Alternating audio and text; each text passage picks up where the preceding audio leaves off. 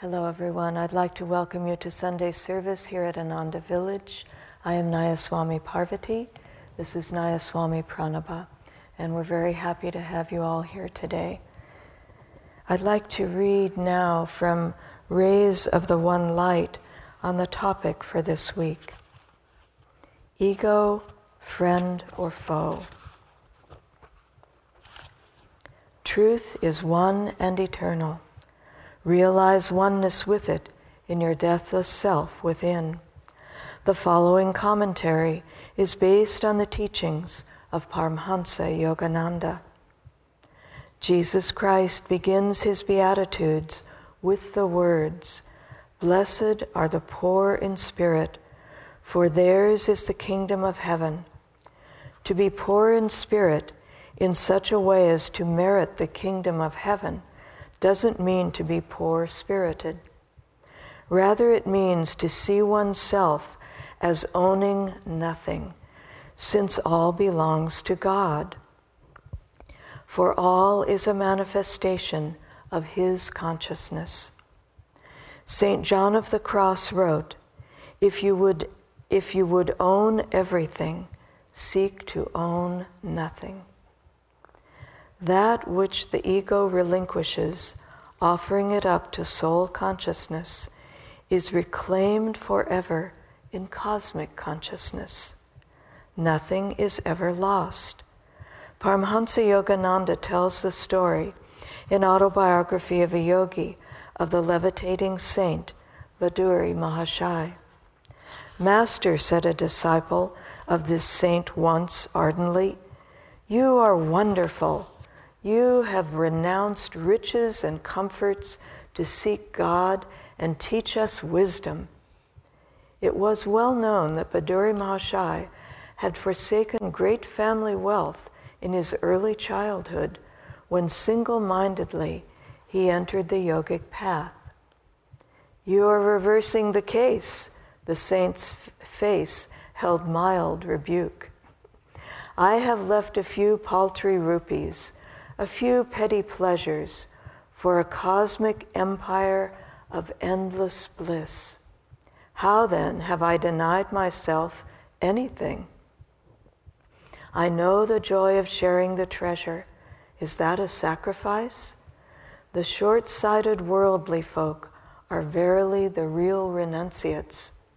They relinquish an unparalleled divine possession for a poor handful of earthly toys. The Bhagavad Gita in the third chapter states All things are everywhere by nature wrought in interaction of the qualities. The fool, cheated by self, thinks, This I did, and that I wrought. But ah, thou strong armed prince, a better lessoned mind knowing the play of visible things within the world of sense, and how the qualities must qualify, standeth aloof even from his acts. Thus, through Holy Scripture, God has spoken to mankind. Om,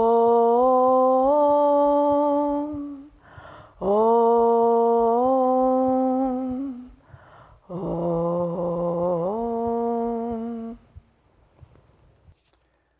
like to share with you one of the readings from Yogananda's Whispers from Eternity, a book of answered prayers. Divine Mother, I heard thy voice in the speaking fragrance of the rose. I heard thy voice in the lisping whispers of my devotion. I heard thy voice beneath the din of my noisiest thoughts. It was thy love which spoke through the voice of friendship. I touch thy tenderness in the softness of the lily. O Divine Mother, break through the dawn and show thy face of light. Break through the sun and show thy face of power. Break through the night and show thy mooned face. Break through my thoughts and show thy face of wisdom. Break through my feelings and show thy face of love. Break through my pride and show thy face of humbleness. Break through my wisdom and show thy face of perfection. As I call to thee in the wilderness of my loneliness, thou disperse through the dawn to greet me with thy love. Thou didst emerge from the molten door of the sun to invigorate me through the pores of my life. Thou didst tear away the night of ignorance to reveal thy silver rays of speaking silence. When we were sitting in the vestry before coming in to start the fire ceremony, uh, this humorous story came to me, so I presumed that I should tell it to you. it wasn't on my mind prior to that point, but a little bit of humor is always a good thing. If not a lot of humor, it was a good thing. So, at this uh, private religious school, the children were in the lunch line, and at the beginning of the line was this large bowl of apples, and there was a sign that said, Remember, take only one, God is watching. And then when they got to the end of the line, there was a bowl of cookies, and one of the children had written, Take more than one, God is watching the apples.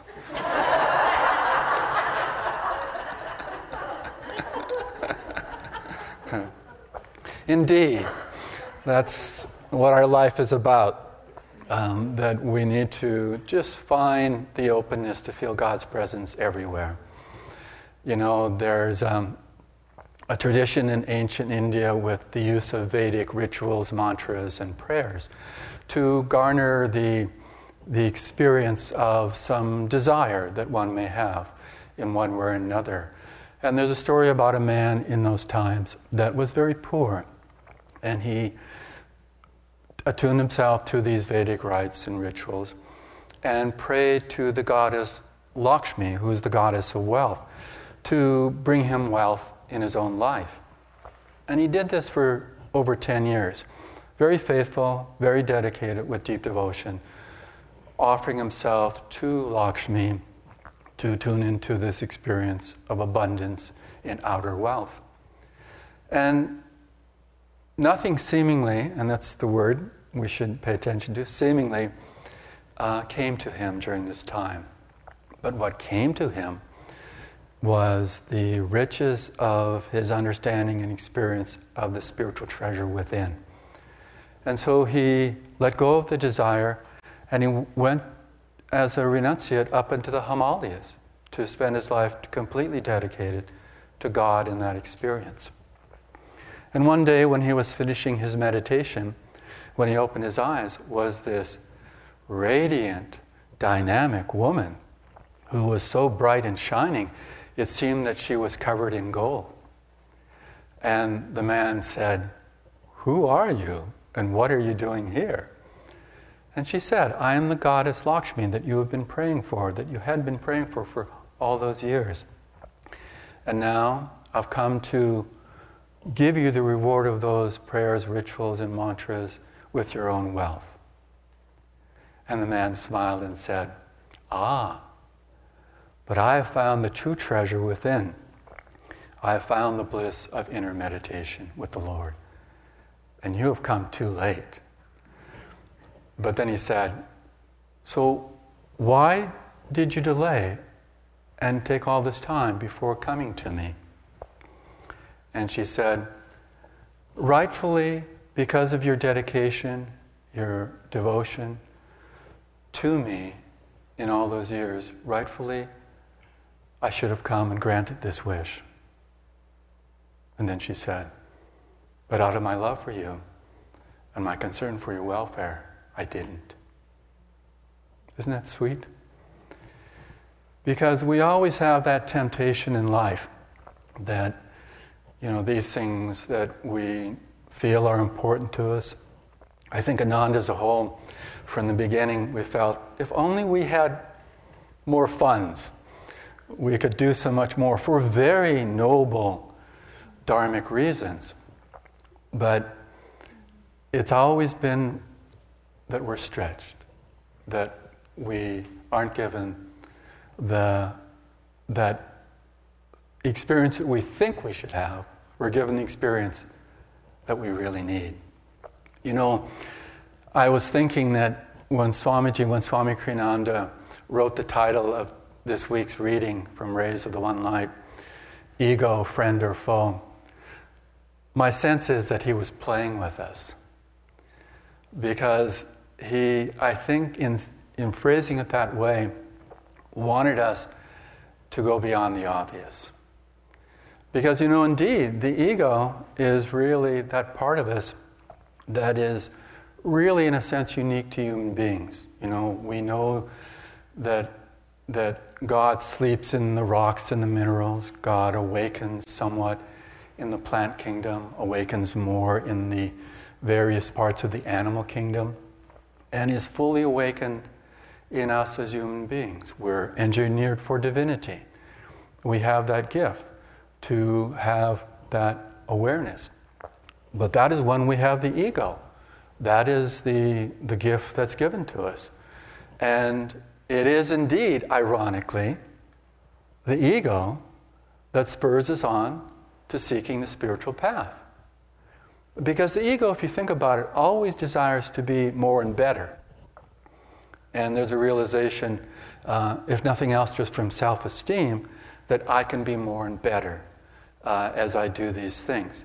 Now, of course, there's a, a radical point along the way where the ego becomes the foe. But that becomes more real to us as we develop spiritually. But all of us really are in a, a continuum of moving past where the ego is that downward spiraling movement towards more suffering. And what we're trying to do, of course, is tread the pathway that opens up towards the ultimate experience of bliss in the divine. You know, in the, in the book, The Essence of the Bhagavad Gita Explained, which has commentaries from Paramahansa Yogananda, Swami Kriyananda wrote that, that the power of delusion primarily lies within our own selves, not outside. Not in all that stuff that pulls on us. That's some effect, but primarily the power of delusion is within our own selves. And then he goes on to say, it is an inner delusion. It is inner delusion that causes us to err in the choices we make with outward activities, how we're influenced. But we also know, Yogananda Master saying, environment is stronger than willpower.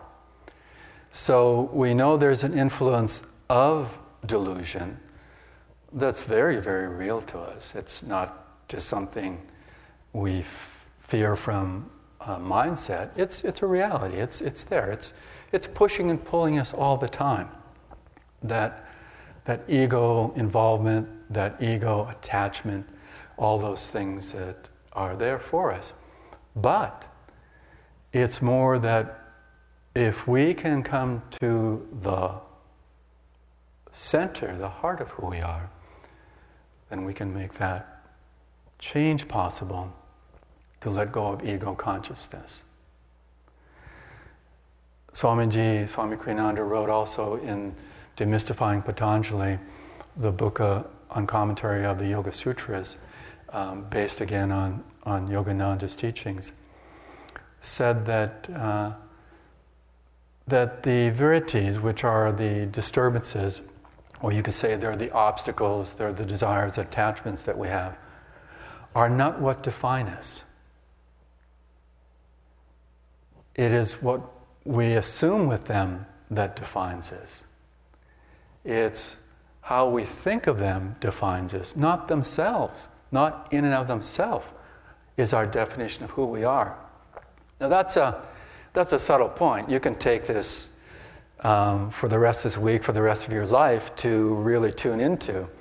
It's a very, very important and, and sensitive, subtle point that it isn't those obstacles that define who we are. It's thinking that they are our definition of who we are comes from that. But that's because we've slipped into the association with ego tendencies.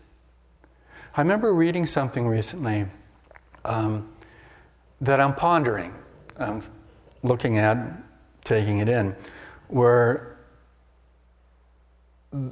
the statement was if you can shift from tuning into self esteem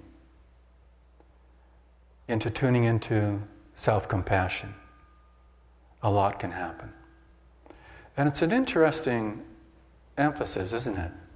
That we have this tendency from the ego to sometimes be consumed about how we look in others' eyes, not just physical appearance, but uh, you know the way that we act, the way that we do things, the way that we are, and it is one of the most powerful tool, tools of ego consciousness that pulls us away from who we really are. Because again, we're identifying who we think we are instead of tuning into who we are.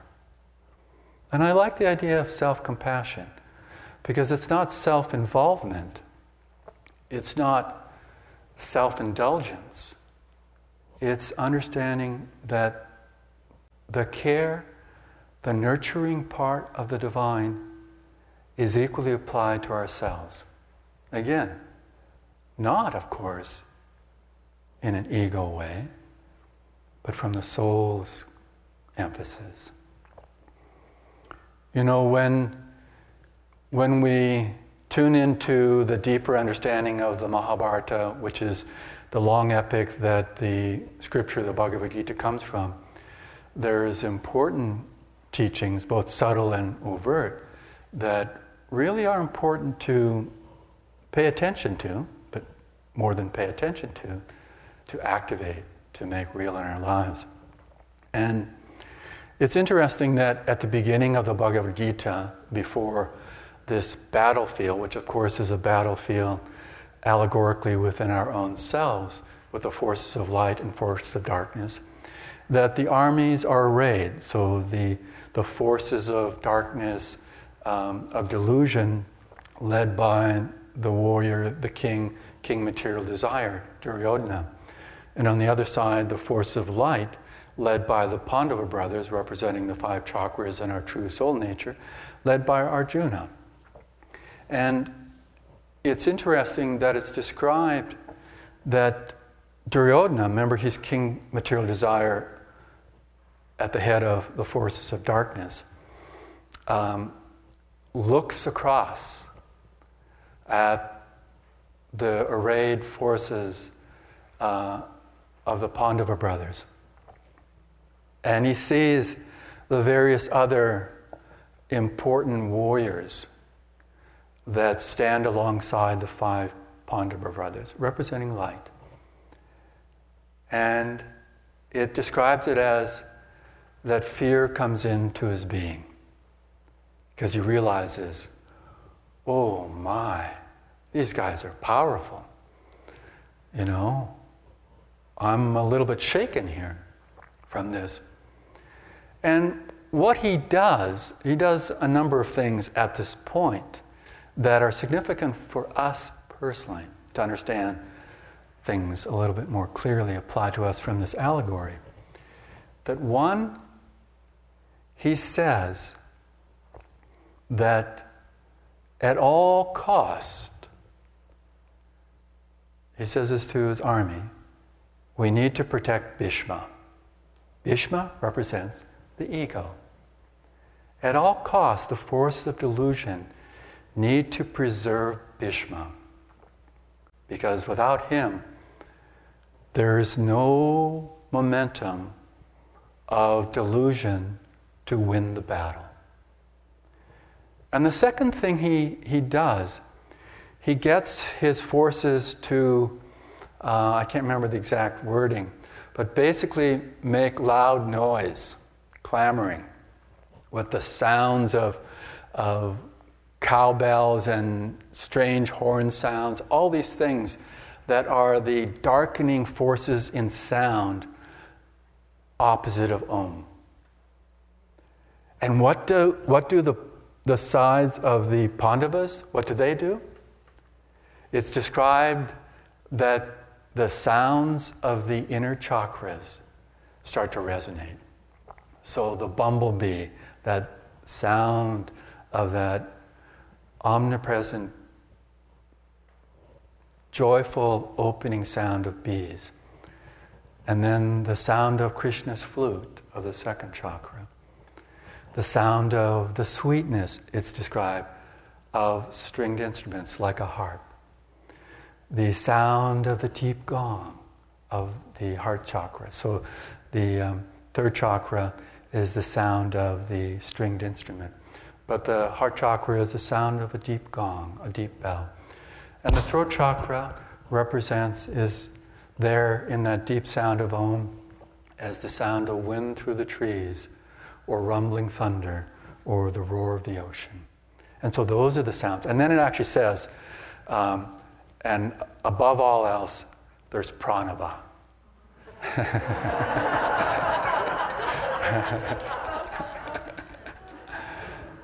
and pranava is the mighty sound of Om. And that is the power that's there in that allegory that as we center ourselves within, the, the challenges that are very real no longer have their pull. Remember that quote from Swamiji that it, it is in inner delusion that, that what is caused there is the, the reaction, we err in the reactions to the outward activities because we're not centered. We're not there in that inner experience. And so the ego has great force. Now, the other fascinating part about the allegory of the Mahabharata and the Bhagavad Gita is Bhishma, is that Bhishma is described in these great scriptures as being the grandsire of both sides the forces of darkness and the forces of light. And at times it's described that he rules the kingdom. Remember, the kingdom is us, it's an allegory. The outward story is an allegory of the inner experience and the inner life, that, that inner battle and that inner kingdom is what's being referred to here. So Bhishma, the ego, has ruled us many times. And then it has this little note that says, and he is often ruled benignly and has been well respected by all. Huh? But that's true for a lot of people, that they're not cognizing that the ego is really the challenge. Because they're awakening to even having their ego being healthy. And Master Yogananda said that to grow on the spiritual path, you have to first have a healthy ego. Because then you can take the power, the energy in the ego and transform it. Because Bhishma, in this allegory, as this powerful force, or the force of darkness, is given the boon that he will not die until he chooses to die. And what that means for us is that we can't pummel the ego to overcome it.